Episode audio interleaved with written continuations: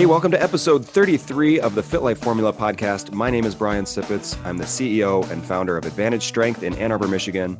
At Advantage Strength, we help people between the ages of 35 and 65 to live more, play more, and feel stronger than ever before so that they can stay active with their family and friends and get back to doing the things that they love to do.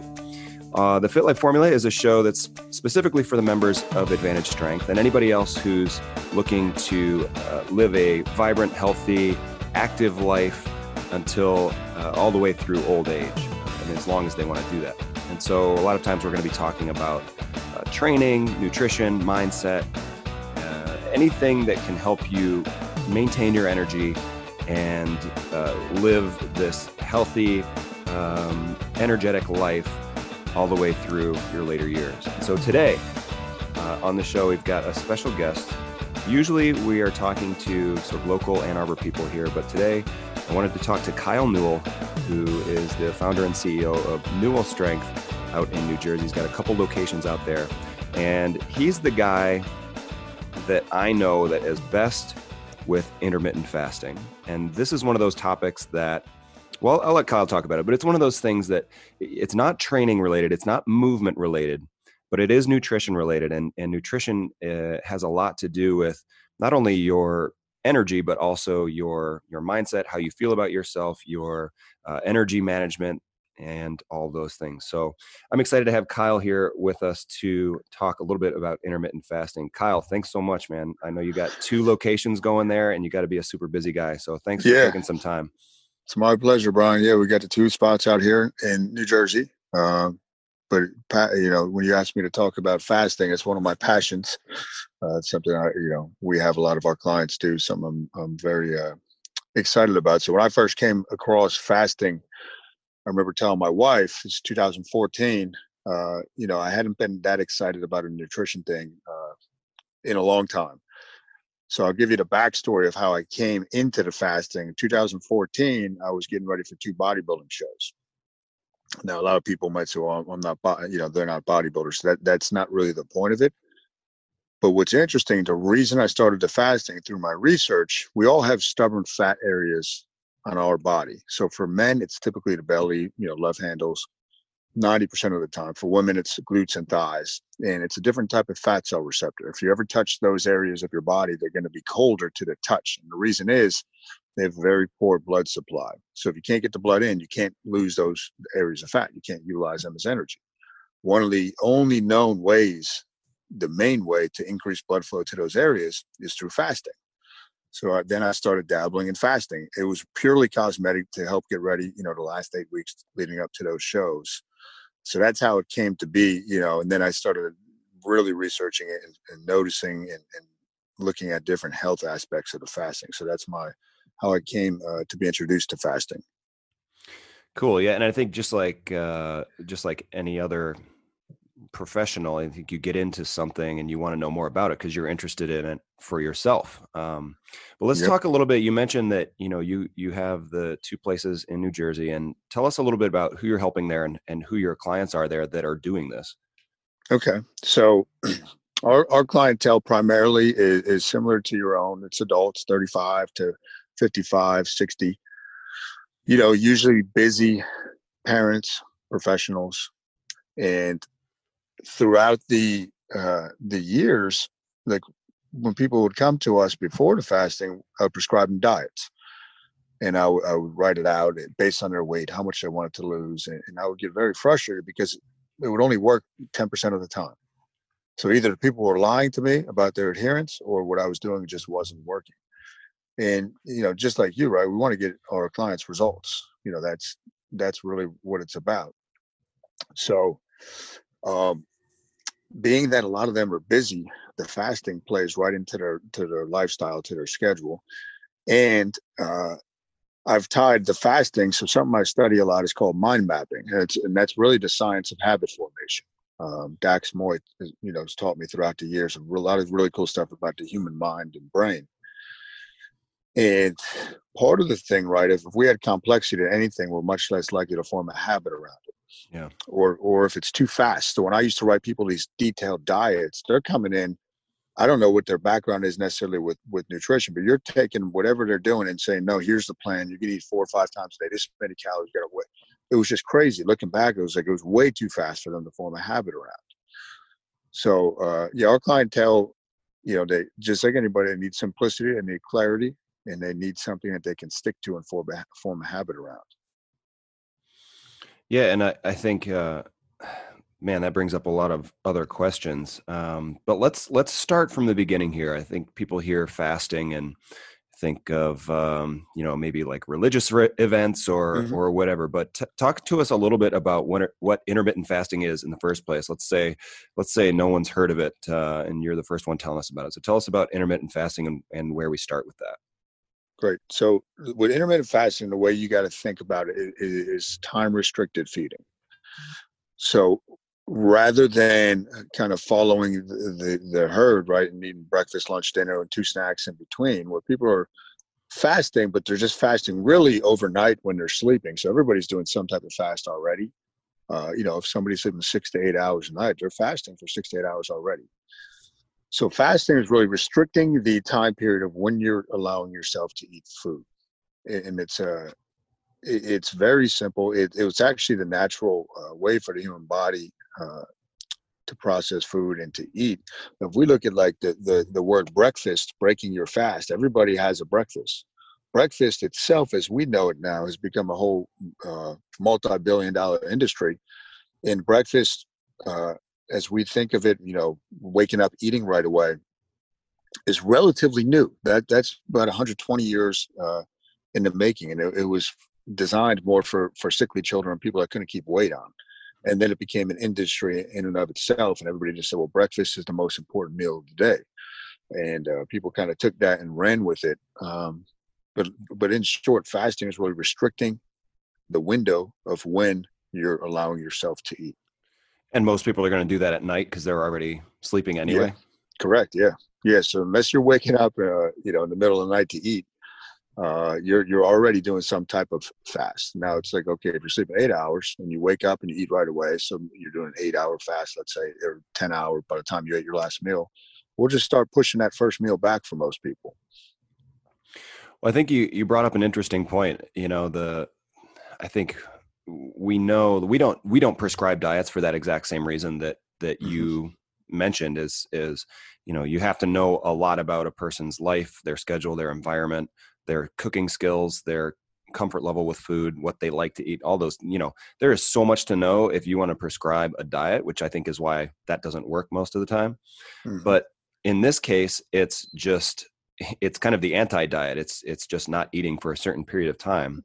Mm-hmm. Um, I guess my question is, how much of the other stuff has to be in place? Like, can you eat continue eating exactly like you are right now? Let's say you don't have an ideal diet and you're not getting the nutrients that you need. Can you continue that and do this intermittent fasting, or do we need to clean up other parts of the diet, the times when you are eating, um, in order for this to work optimally?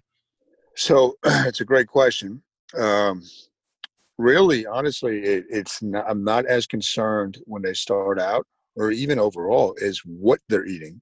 If we can just get them to cut down on the time frame that they're eating, because that has a whole trickle down effect too um, one of the first things I noticed when I was first doing it way back in 2014 was my ability to listen to whether I was full or hungry greatly improved rather than just eating by the clock. Hmm. Uh, you know, that, that, was a process, but it greatly improved. Uh, much more awareness of my food and what I was eating and how it made me feel. So yeah, I, I wouldn't worry about cleaning up the diet right away because in it, it's it's self-limiting in a way if we're just looking at what's going in and how much is going in. Uh, if we're restricting when we're doing that, it kind of cleans it up in some ways because they're not eating as often. And most people can't get in as much into their mouth and into their belly if they're not eating uh, as many times per day as they normally were. Hmm. Interesting. So, I mean, it's it's obvious calorie restriction, which you know we know that uh, weight loss is uh, in most part energy in versus energy out. You know, if if energy in is greater than energy out, then we're going to be gaining weight and vice versa. So we're basically uh, limiting calories in. Is have you seen any effects like you know once people start with the intermittent fasting you said they aren't able to eat as much when they do eat but do you notice like without needing to coach them on it or without without uh, intervention do they start eating better at the during the times that they are eating?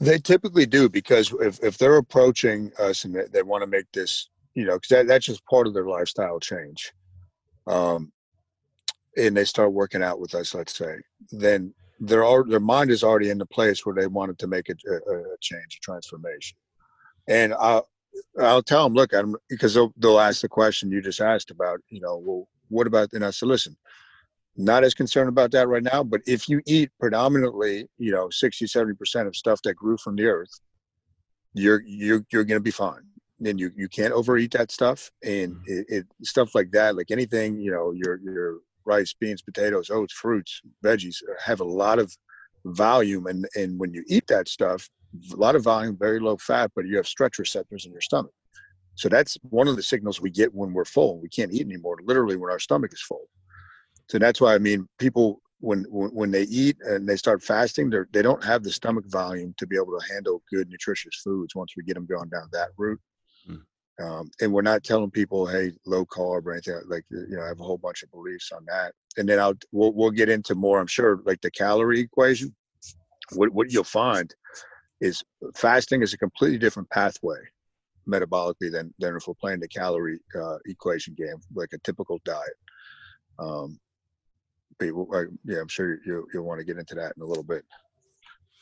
Well, uh, you know, let's we can go into that right now. I guess the the okay. biggest question I have is is you know what is going on in your body? Like what is what's actually happening that's causing the the change? Sure. So the main thing with fasting is we have to realize and reframe that food is a drug. So it affects the internal biochemical and hormonal environment of our body. So it is literally a drug, food. It's going to affect us. The main thing we're trying to control with fasting, as far as hormones, is our insulin output.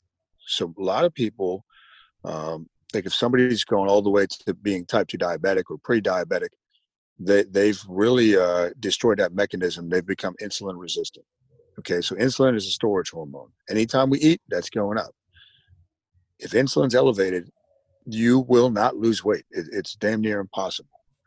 So we're trying to really limit our insulin spikes. If we look at the graph of the day, and as we get more insulin sensitive, we have to produce less of it. It's much healthier. We get we can normalize blood blood sugar levels much easier. So with fasting, when we go down that route, um, a couple cool things happen. Well, let's go down the dieting route first, playing the calorie game. When you go down that way and you start cutting calories, your your metabolism has an amazing capacity to to increase or decrease 40 by 40 percent depending on how much you're putting in, which is huge. So when people start cutting calories, and I did this when I used to compete, I used to do all this stuff the wrong way, and I, this is how what I was trained to do though. Uh, if I start putting in 1500 calories, well, my basal metabolic rate, my metabolism is going to keep coming down to match what I'm putting in. Okay, it's going to keep shifting down. And meanwhile, as you're putting in less and less, your main hunger hormone called ghrelin is going to continue to rise. And eventually, that you cannot sustain that type of, of living. That's why typical diets don't work. And, pe- and people say, well, I lost weight. My question is, did you keep it off? If you didn't keep it off, it didn't work. So you're fighting the, the, the survival mechanism of the body by restricting, restricting, restricting. Now, when we go down the fasting road, and studies have shown this uh, multiple times. For example, when people do a three to five day fast, metabolism will actually go up between five and 10% and uh, your main hunger hormone over time, ghrelin, continues to decline, to go down, which is really cool. Um, and and you can do different lengths of fasting, so it's completely metabolically a different uh, route than we normally take. But it, it's going to work on, on insulin is the main hormone. It's going to work on, and uh, it, it's yeah, it's it's really cool. It, it's um, you just got to look at results with it and, and look at what uh, people are typically doing as far as trying to cut calories and they can't sustain it. And then when you downshift your metabolism like that, when you're going down that road and then the hunger becomes too much to bear, you go back to eating normal or, or more, you're going to now put on excess weight than when you started. And that's what you've seen with like Oprah and a lot of people. And I, I'll tell you my my experience with this is, you know, there were no planned fasts in the in the mix or anything like that. But there have definitely been days where, you know, we we we start our days early. You know, like uh, my my alarm goes off at four thirty, and if uh, you're in a rush, you got to get out. There's been times where I get out and don't eat breakfast, and then, you know, somewhere around 10 o'clock it'll it'll occur to me like well i didn't eat breakfast sure. and those are the times when i feel like I have the most clarity, like I have the most energy, like I have I'm I'm mentally acute, I'm sharp, I feel good, I feel like creative, I feel basically like I have I have like tons of energy and feel really good. Um those typically on those mornings I've had tea or coffee, but um is that a pretty common thing? I mean, can you expect to have what can you expect to feel if if you're doing this? Let's say you let's say you don't eat breakfast and you push push it back till 10 or noon, right? And then it's sort of this intermittent fast and you do that each day. What can you expect to feel by doing this? That's a great observation by you because if you should have a lot more clarity, a lot more uh, of a nice smooth energy because what's going on and i always looked at like to me i always look at the science and the hormones when we about two hours before we wake up, right, cortisol begins to climb, and then if we wake up, you know that's usually when it's peaking. Cortisol is an alertness hormone, and it gets a bad rap. You know, people, yeah, when you have excessive stress, we don't want anything uh, way above than what, what it should be. But cortisol is an alertness hormone. So if we go back to how the brain works, the way the brain evolved, you know, not sleeping in houses with nice beds and being safe and comfortable. If we were waking up in tribes and packs out in the wilderness, we had to wake up, figure out our surround, surroundings, make sure our family was safe, gather stuff. We had to get going right away, right? So cortisol serves that purpose. It's an alertness hormone, and with the cortisol, adrenaline will be at a nice level. So you should be much more alert, much more uh, aware of your surroundings, much more productive. Now, when you get into that, you know, if, if you're going to push it even further, 16, 18, 20 hour fast, you start getting in that range, then you're going to have big spikes of growth hormone, which is great for the brain as well, in, making us alert. Now, when people eat a typical breakfast, uh, like they wake up, eat within a half hour, hour, insulin's going to go up. So there's something called a fishing effect, which means when insulin goes up, a little while later, cortisol is going to come back down. So a lot of people, when they eat a typical breakfast, they'll report that, hey, you know, I just ate a little while ago, but all of a sudden I'm really hungry and I, I'm tired even though I just woke up two hours ago. That's exactly what's going on. We're kind of going against what the human hormones are trying to do within the body. So that is a great observation on your part. And I, I guess I'll touch on too what we're talking about, like the energy.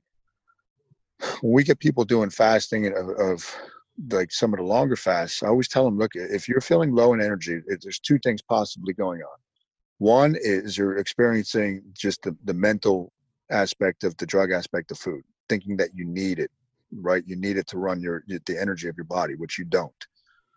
And secondly, we have people drink the juice, what we call it, which is different salts in their water, like sodium, potassium, baking soda. Most people are deficient in that stuff anyway. And then if we start fasting, your body's still utilizing your electrolytes to function, and then we're urinating them out.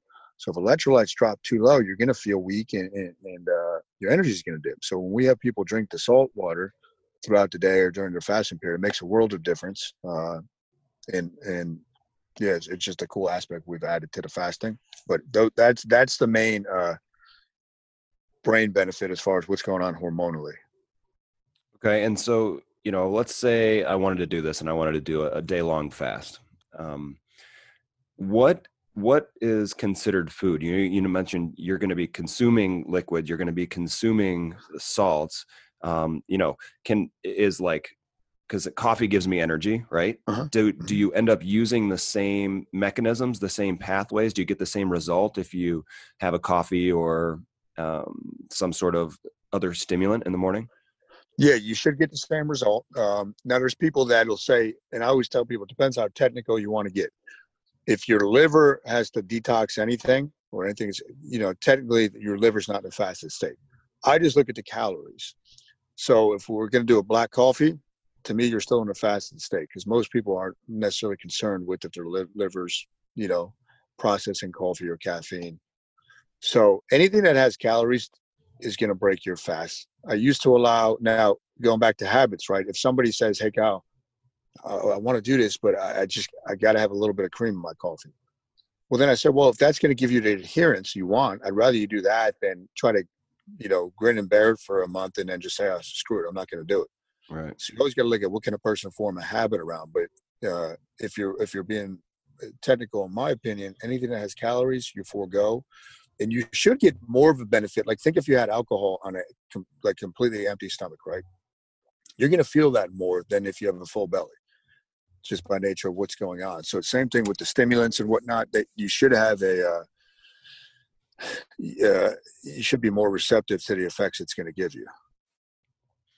Okay, cool. And you know, another thing in having conversations with people, kind of leading up to this com- um, to our discussion here today, somebody brought up a good point and and I sort of agree just based on my own personal experience. Those days where I forget to eat breakfast and then you know feel good, eat lunch, um, then by the time like by the time I'm heading to bed, I feel like I end up sort of making up for the calorie deficit at, at, at, dinner or after dinner or something like that. I get really hungry later in the day.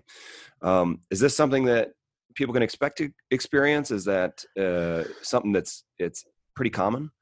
Yeah. So when you first start, right, um, you have a couple things going on. You, your body is still relying on this external source as the main fuel source, meaning the glucose that's coming in from food. Um, it's still our, our dominant energy source. Okay. So you have that going on. We're kind of dependent on that. And usually a week or two, and people start to notice a transition to, to the energy source, which I'll go over in a minute, with what their body wants to use. And then you also have food entrainment patterns. So food entrainment basically is the times that we've trained our body to expect food and how much we've trained it if that's our main energy source we're relying on to expect. So the entrainment patterns um, are going to send you hunger signals. It's not uh, it's not starvation though. Those will go away in five to ten minutes, um, and it's kind of like Pavlov's conditioning in, in a way. Mm. So those those entrainment patterns over time, we can make them less. But I still get them periodically. Um, you know, and I know it's going to go away in five minutes. I'll just drink my, my salt water or whatever. You know, if I'm having a coffee and you stay busy. Um, so you have that. But what we're trying to do as far as weight loss and whatnot is all the fat that we have on our body. So even if you only had 10 pounds of fat, which is beyond what most people can even comprehend because it's so lean, that, I mean, that's a super lean person, 10 pounds of fat. Now, even if you had 10 pounds of fat, roughly you got 35,000 calories of stored fuel on your body that you can use as far as fat. The main reason we have excess weight and body fat is for fuel. So we got to reframe this in our head that the, the weight we want to lose is, is a food source. We have to give the body a reason to tap into that. And the longer we fast over a longer period of time, the more we can we can tap into that by keeping insulin low. And that's part of the reason uh, why metabolism actually goes up with, with fasting, uh, especially when we get into the longer ones, because your mitochondria start using its own fuel source of the fat, like limitless supply of fat we have on our body. So, uh, but until you break away from that dependency on, okay, my main energy is coming from what I'm eating, um, you're going to notice stuff like that to, to more of a degree. So does that even happen if if it's an intermittent fast versus like a you know a two or three day fast? Do you even can you start tapping into those fat stores just even intermittently? To, to be honest what i found throughout the years is the 16-8 the standard uh, like Leangains uh, protocol which i started with for years i was doing that you'll notice some benefits you're going to get some health benefits um, explain 16-8 so 16-8 is basically a 16 hour fast. So if yeah. you eat at 8 o'clock tonight, you're not eating again till noon tomorrow. Okay. So you, you'll have an eight hour window if you do 16-8 that, that of when, which you can eat. Now, when people hear that, so when I get different protocols, it's not that you're eating the whole eight hours. Typically, I'll say that's two meals because the less often we eat, that kind of plays into the fasting, the better. The less insulin spikes we're getting. Um, so you know, if you did a 20 slash four, like a warrior version, that's a 20 hour fast. So you, you could keep pushing that, that stuff up. Um, but what was the question again before, before the 16, eight? Um, I was just asking you know, can we expect the same results, for, or do okay. we tap into those fat stores if we're doing a, a two day fast versus just an intermittent fasting like a sixteen eight? Yeah, you're not gonna you're not gonna notice the same results if you're doing the sixteen eight. You're gonna get a lot of the health benefits. You're gonna reduce inflammation and whatnot. Um, there was somebody recently. We just have one of our new people that started with sixteen eight, and then uh, they, you know, first six weeks or whatever, they're down ten, but now they kind of hit a wall. So when they hit a wall, that's when we got to look at okay can we increase that? Can we do a periodic longer fast? Um, I mean, the longest fast to frame it for for your clients, longest fast on record is 382 days, Jeez. which is crazy. Uh, I mean, the guy lost, I don't even know how much he lost, 250, 300 pounds. Um, you know, and he was he was drinking his water, he was taking a multivitamin, and that was it. And he reversed his type two diabetes. I mean, fasting is, is awesome as far as what it can do for your health. So when you get into that 16 hour range, 16 to 24, let's say, you get something called autophagy. The longer you go, the more pronounced this is. But autophagy is when your body actually starts going through and eating damaged parts of its own cells, kind of cleansing, cell cleansing, which is a great benefit. Um, so that's something people don't talk a lot about with fasting, but that's one of the, one of the main health benefits is autophagy uh, and, and reduced inflammation. Inflammation is what's really the root of a lot of the stuff: insulin resistance, heart disease, weight gain. So if we can reduce inflammation. Um, you know, one of the things I noticed when I started was, uh, you know, I did all Charles Poliquin's courses with biosignature, and he'd always have us do hydrochloric acid pills in the middle of a meal for digestion. He would explain that, hey, most people walking around just just by way of stress have depleted levels of hydrochloric acid, so digestion is going to be impaired. So you would take these pills in the middle of a meal, and if you didn't feel any burning, you could up the dose the next one. So burning meant that it kind of turned back on your production of hydrochloric acid. So within a couple months, I started noticing I'm taking the pill, but I'm feeling it. That's weird. So I noticed that the less often I ate, my digestion continued to improve and stuff like that by just doing the test with the hydrochloric acid pills. I realized, hey, we're giving the gut a break. We're reducing inflammation there. We're allowing the, the digestive enzymes to kick back on and do their job rather than just constantly eating like most people are doing.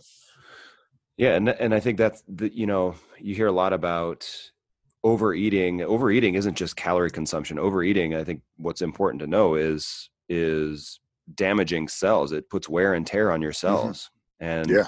that's another benefit. I, I totally forgot about that. This you know by limiting your food intake, you're not only limiting cellular stress, but you're also apparently this is new to me by the way kyle thank you for this uh, you're also allowing your body to heal damaged cells or get rid of damaged cells. Yes. Yep. It's, it's fascinating. I mean, uh, you know, there, I'll, I'll, look up different extreme things to try to see what we can pull out of the research, but stem cell uh, regeneration, um, when you get into longer fasting, it's, it's amazing when you fast, uh, like Tim Ferriss, for example, he did something last year, a year ago, or a year and a half ago, he had Lyme disease and they could not kick the symptoms. They could not get rid of, uh, you know, he was trying all different protocols, antibiotic protocols. So he did a seven day fast. And when he did that fast, boom, everything was gone. Your body's amazing at healing itself when you, when you stop putting food in for a period of time. Hmm. And, and you can use that. And you think about when you're sick, the natural thing for most people when they're sick is their appetite goes down. Right? The yeah. body knows what it needs to do and what it wants to do. Most people say, oh, you got to eat. You got to keep your energy. You got to eat uh, so the body's brilliant with that stuff. And when you're when you say fast, like um, when you say fast, are you talking like a seven day fast? Does that mean just the electrolyte drink and maybe a multivitamin? Is that what you mean by fast, or is this like seven days of doing the intermittent fasting? It could be both. It could be both. So, what I do, I'll give you my personal routine. Is uh, Sunday night into uh, Tuesday night, I do a 48 hour fast. And I just drink, you know, if I want to have coffee, I have coffee. I do my salt water, my juice, uh, you know, which is the salt water. I'll do that. And then I transition into one meal a day, which is basically a 24 hour fast. Then me personally, I get to Sundays and that's my, my off day. I do whatever I want, you know, because I just know what works for me. So I could fast for 20 hours, 24 hours. You could do a longer fast, 48 any type of time restricted feeding is is technically fasting. Hmm. Now it's it's like anything. You got to say, okay, what can I form a habit around? What can I do? What what are what are my goals, and when do I want to achieve them by? So we have a lot of people that have to lose a lot of weight, like like any of our places, right? Um, so those guys and girls will do longer fast. You know, the, their underlying thing will be typically a one meal a day type of approach, but they'll do a two three day fast, sometimes four. We've had people do five until they start really seeing the results they want. Um, and they'll all tell you the ones that do the longer ones the first day is the toughest. And then it's just like the off switch you don't even really think about the food. Your body's primarily running off its own source. Mm. so well if you've ever done a if you've ever done a you know like a reducing sugar or trying the paleo thing for a little while you'll notice like i've, I've done you know just as a, an, a sample like i didn't feel like i really needed it but just went did like did a paleo thing for for two weeks or so and then you know the first three days is kind of a culture shock you get a lot of new stuff to mm-hmm. get used to but I, what i did notice was i was craving a lot of like sugary stuff because that's what i was used to um, but then after that the cravings went away. Like mm-hmm. my desire for that stuff sort of went away. So I, I, imagine it's probably the same as you get into a longer fast. Is that you know after the initial after the initial day or two where you're you're used to eating at certain times and you're not getting food at that time, your body's letting you know it. Um, that and the cravings that sort of come along with your body getting used or being used to getting its energy from food. Imagine that stuff starts to subside after a little while. It does it does, and it's uh, it starts going away as far as the physical stuff. A lot of it, a lot of times, we'll have to watch the mental game because I know me personally, when I first started dabbling in the longer fast, I would find myself sometimes thinking, okay, I want to eat something, but I'd be like, wait, I'm not actually hungry. You know, mm. so it's just, a, and that's kind of like the drug aspect of the food. But yeah, once you break off of it over time, it gets easier and easier and easier, and your body just know you know you've trained it. Um, but yeah, it, it's similar in that regard as far as uh, over time, cravings should definitely go down. Um, like I'll tell you, my my off day Sunday, where that used to be like a, this crazy uh, cheat day when I was doing bodybuilding and whatnot. Now to me, it's more just a day to relax. I don't have the same cravings. Mm. You know, and you think, hey, you're only eating really, for me personally, six, you know, six meals a day, five meals, uh, excuse me, a week, five meals a week, uh, you'd think that the hunger would be, and it's not. It's almost completely gone. All these cravings. Um, so there's a lot of interesting aspects as far as that goes. So is this a is this a tactic or is this a lifestyle? To me, it's a lifestyle. And when I first started, guys doing this at the gym, guy, we started with mainly the guys because I was trying to. At first, I was led to believe it, it worked differently in women. So I'll talk about that in a second. But five years ago when we started the guys doing this most of them just stuck with it because they started realizing their body was changing it was simpler right it just simplified their life which is a huge uh, benefit and they and i tell people look when you start this uh, you're probably not going to go back to the regular way of eating and to me that's what differentiates it than a diet uh, typical diets have a starting point and ending point so this is, is, a lifestyle, and then you you keep it alive, right? So if the holidays are coming up, so what I'll do personally is then I'll bump it back for that week to like a 16-8 approach because I want to enjoy that stuff. Hmm. And then you go on vacation, you know, you just keep it like you keep it fluid. If you're in your regular work week and, and you know everything's routine, that's when you can increase them. So it, it's pretty cool because you could just kind of you know amp the dial up or turn it down, but you're still following the principle of it, which is, sure. which is huge to me. Sure, and and really what it boils down to is it's just it's just eating at, at fewer times during the day and if you're you know if it sounds too hardcore to call it a fast i'm doing a fast right now really all you're doing is is saying i think what a lot of people do is just say you know i won't eat after dinner and yeah. then I'll, and then maybe I, I, don't eat breakfast but um, yep. i think maybe the biggest shocker of all of this is you know this whole I guess myth of of needing to eat breakfast to keep your di- your digestion stoked and your your um, metabolism stoked and my, my my metabolism has failed and and all these things and uh, you know it turns out or it sounds like this may be a way or something to try to to kickstart that again.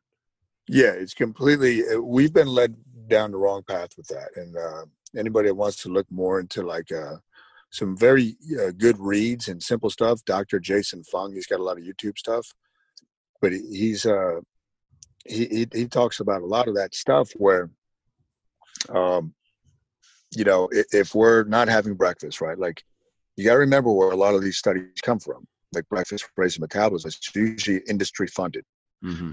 and your metabolism never shuts off. And and people will say, "Well, you got to eat breakfast to kickstart." You're not kickstarting your metabolism. You want to become more insulin sensitive, and when you become more insulin sensitive, something like what, what I call calorie partitioning, where the food when you do eat, when it comes in, where's it more likely to go? To fat storage, to, to energy utilization, to the muscles. You know, and, the less often you eat, the better your calorie partitioning is. So it's uh, this this myth of breakfast being the most important meal of the day there's so many myths with nutrition that, uh, and if you just experiment for yourself, you'll start to realize, huh, you know, that wasn't true. Like, like the thing where people will tell me, well, what about, uh, you know, I don't want to lose any muscle fasting. Mu- fasting in and of itself is very, very uh, preserving of your muscle tissue, and it goes down back to the mind map stuff. Everything our body does is for survival first. So if you go back thousands of years, people obviously weren't eating three times a day. They had to go hunt their food. They had to gather their food. Now, if they were going on these fasts for a couple days where they're trying to find food, or maybe in the winter, if they lost their muscle, their, their ability to survive would go way down. It doesn't make sense from an evolutionary standpoint. So your hormones, uh, when you do these fasts, like growth hormone gets way jacked up. And internal growth hormone that we produce ourselves is about eight times more powerful than external stuff, like if we were doing growth hormone injection. So it's very, very powerful. Luteinizing hormone, which is a precursor to testosterone, goes way up so there's all these cool muscle building benefits of it um, that people think, oh, because I'm not eating, I'm going to lose muscle, uh, which is just another myth of it. Um, but I thought that would be a cool aspect for people to hear about. Is uh, you know, a lot of this stuff we've been told is not true. Mm. Yeah, and it's hard to know too. You know, let's uh, there's a lot of resources out there that look reputable, and um, it's just it's hard it's hard to know. Um, but all right so let's let's wrap up with this what let's say listeners are, are interested and considering uh, dabbling in some some intermittent fasting what's the best place to start what have you found what practices do you guys use with people who are just starting out um, i know it's going to be pretty individual but is there is there a way that you can say you know this is kind of the way to start yeah so i typically have two tracks when people are interested in fasting so uh, if somebody just wants to kind of dabble in it and, they want to try it, then we would start them on a 16 8, which is that 16 hour fast, eight hour window. Um, you know, it's not too threatening for people. And, um, you know, a lot of people with just a small tweak can make that work. The other person, uh, type of person that we have, I'll start them right out the gate on a 48 hour fast because it builds their confidence.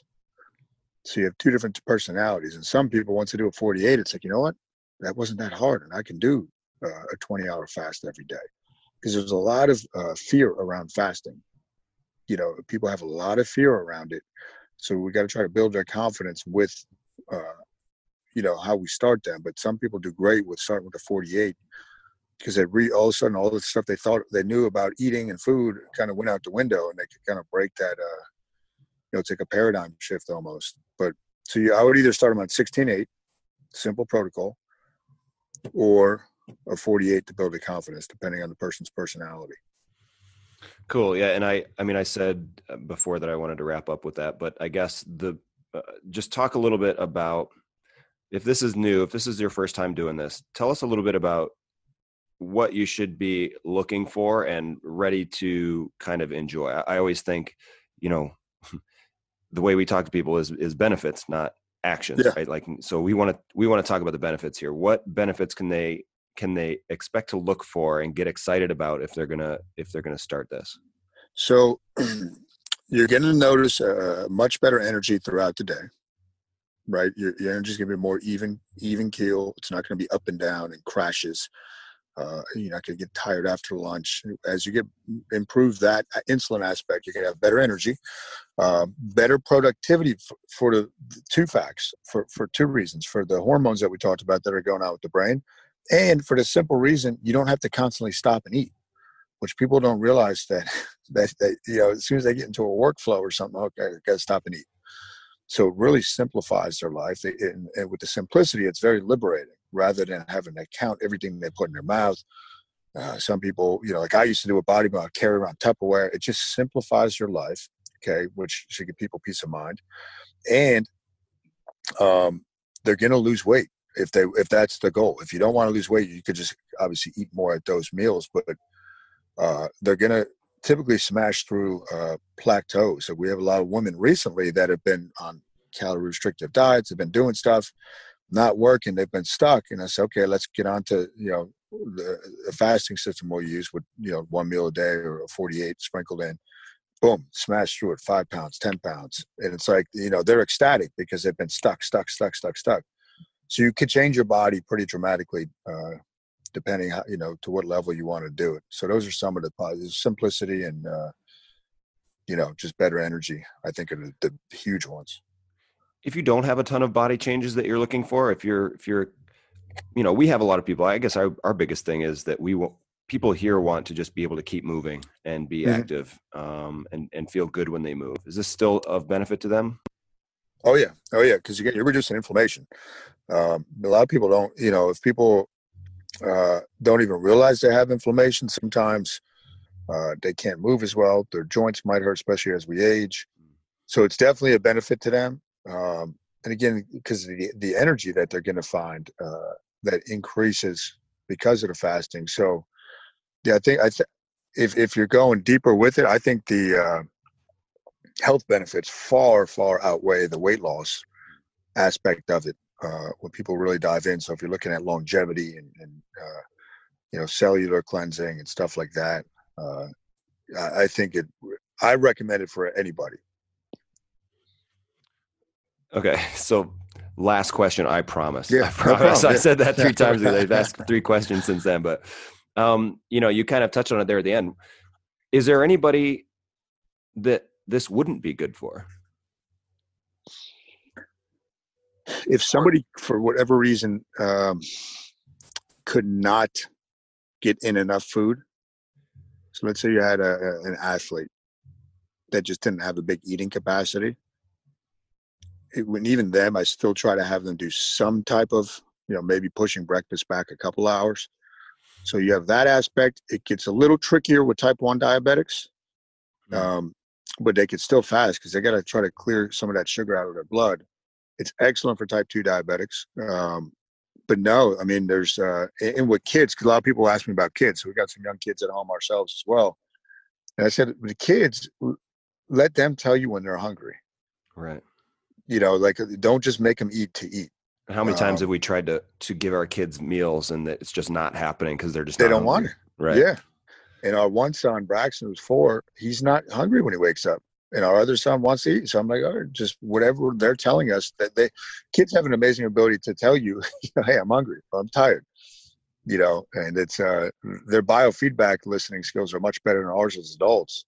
Hmm. But yeah, there's not too many people I would not recommend. I mean, if, if I always say if I if I ever come down with cancer or something along that's that's uh, pretty serious, um, and I've I've helped people with in such cases, I would fast again, you're getting so many health benefits. It's uh, my point with saying that is I think 99.9% of people are going to greatly benefit from some type of fasting. Okay. All right. So, um, Kyle, this has been awesome, man. I, I didn't expect to get this much out of this conversation, to be honest with you. We usually try to keep these to about half the length it is right now, but um, great conversation. I think really helpful for anybody listening who might be interested in this. And um, so, thank you so much for your time, Kyle. And uh, you're welcome, Brian. Until next time, guys, be sure to follow the FitLife Formula. That's three days a week of something you love to do, two days a week of strength training, and one workout that just sucks. We'll talk to you next week.